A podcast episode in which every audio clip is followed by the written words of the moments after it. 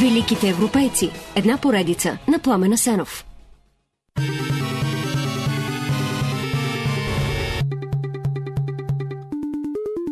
Да, да, да, да, да, да, да, да, да, да, да, да, да. Мога да продължа така до безкрай. Какво правя ли? Правя дадаизъм. Правя нищо. Правя изкуство. Правя живот. Както твърди румънския евреин Самуел Розеншток, дадаизъм, изкуство, нищо и живот са всъщност едно и също нещо, от което света няма никаква нужда. От правенето им не следва полза за никого. Правя ги защото мога или защото искам, дори защото няма нужда да обяснявам защо. Дадаизма е крайна форма на провокация, която изтънява реалността, за да стане тя прозрачна дори за обикновения разум. Това е индивидуална революция, но дада е и социална революция. Удар върху буржуазния морал, върху правилата, които навяват непосилната скука на битието и раждат ужасите на войната. Дадаизма е призив за ново светоусещане и опит за разбиране на неразбраните факти и събития от реалността, дори на неразбираемите. Да-да, е луда работа, нали? Да, да, ще каже внимателния слушател. Но защо се цитира за авторитет по темата дадаизъм никому неизвестния румънски евреин Самуел Розеншток, а не утвърдения авторитет Тристан Цара, познат като баща на дадаизма, художник, поет, есист, драматург, композитор, режисьор и мислител? Ами защото тези двамата съвсем по-дадаистки са един и същи човек. Самуел Розеншток е първичното. Той е роден през 1896 в Мойнеш, северо Румъния. Семейството е в бизнеса с дървесина и е богато, макар тогава евреите да нямат граждански права и да не са точно румънци. На 11 само отива да учи в лицей в Букурещ, а после се занимава с математика и философия в Букурешкия университет. Той се запознава с европейския символизъм, с приятели дори издават списание символ символизъм и в него се появяват първите му стихове. Самуел вече използва псевдонима Тристан, но цара се появява чак през 1915. На еврейски цара Ет значи изгнанник от общността. Приятеля му Йон Винея пък разказва, че всъщност всичко е шега и името трябва да се чете Тристеане цара, което на френски е тъжното магаре цара. Сега за най-вероятно се приема, че името му идва от румънския израз, който означава тъжен в своята страна. Да, тъжен е цара в Румъния, затова през 1915 заминава за Тюрих. Някои от новата му компания, умни, луди и стресирани от войната приятели там, заради силната му привързаност към Ницше, го наричат цара Тустра. И точно в Тюрих се случва най-важното събитие в живота на Тристан Цара – създаването на движението Дада. Като идеи то е доста велико. Като изпълнение не толкова, както сами ще се убедите от тази малка песничка, композирана и изпълнена от самия Тристан Цара. La chanson Dada, musique de Georges Auric. La chanson d'un dadaïste qui n'était ni gai ni triste et aimait une bicycliste qui n'était ni gai ni triste.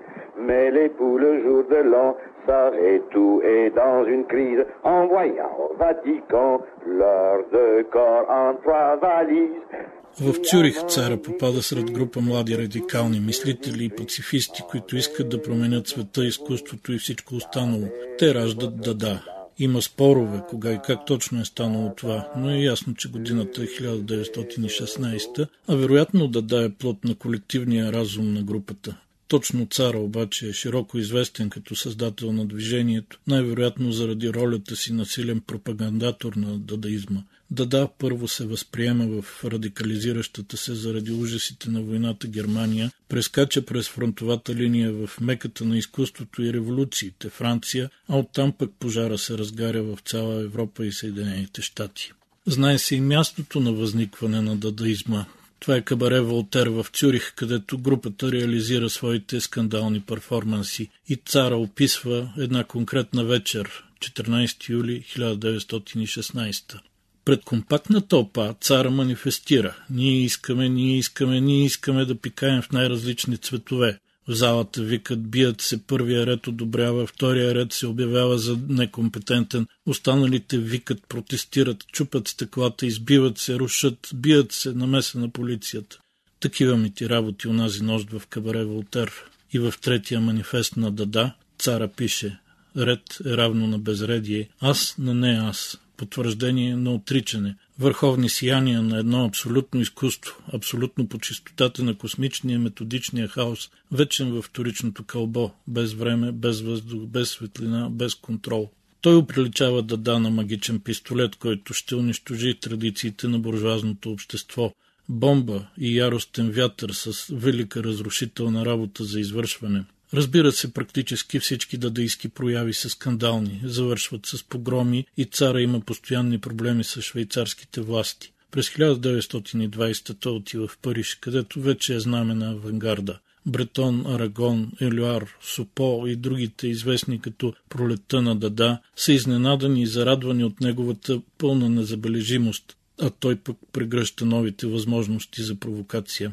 Всичко върви добре, но започват вътрешни разправи, а на Бретон му описва от абсолютния нихилизъм на дадаизма и се гмурка в метафорите и фруидийските сънища на сюрреализма. Самия цара разбира, че дадаизма умира. През 1922 Дада организира собственото си погребение, на което Тристън казва Дада е безполезно, както всичко останало в живота. Цара също се захласва по сюрреализма. Сближава се отново с групата и заедно с тях става член на Френската комунистическа партия. Той минава през срамния етап на възхвала на сталинизма, но за негова чест не приема тъй наречения социалистически реализъм и устоява правото на художника да създава изкуството свободно, без предразсъдъци и партийни глупости. Това комунистите някак успяват да изтърпят. Не изтърпяват обаче подкрепата, която цара оказва на реформите на Имре Наги в Унгария през 56-та и съпротивата му срещу съветските танкове, които смазват унгарската революция, така че го изритват от комунистическата партия.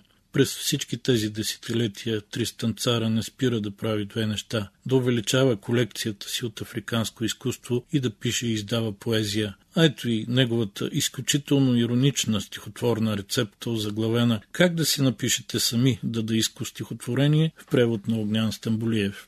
Вземете вестник, вземете и ножица, изберете от вестника статия дълга колкото дълго искате да е вашето стихотворение. Изрежете статията. После внимателно нарежете всяка дума от статията и изрезките поставете в кисия. Разбъркайте добре изрезките в кисията. После ги подредете една след друга по реда, в който сте ги извадили. Припишете ги. Стихотворението е вече готово.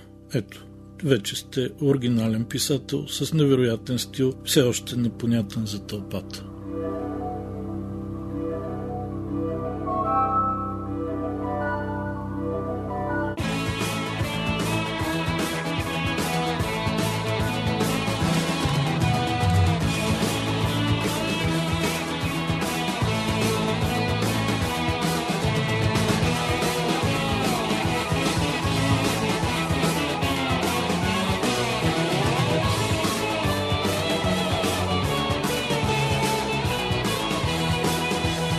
Великите европейци. Една поредица на Пламена Сенов.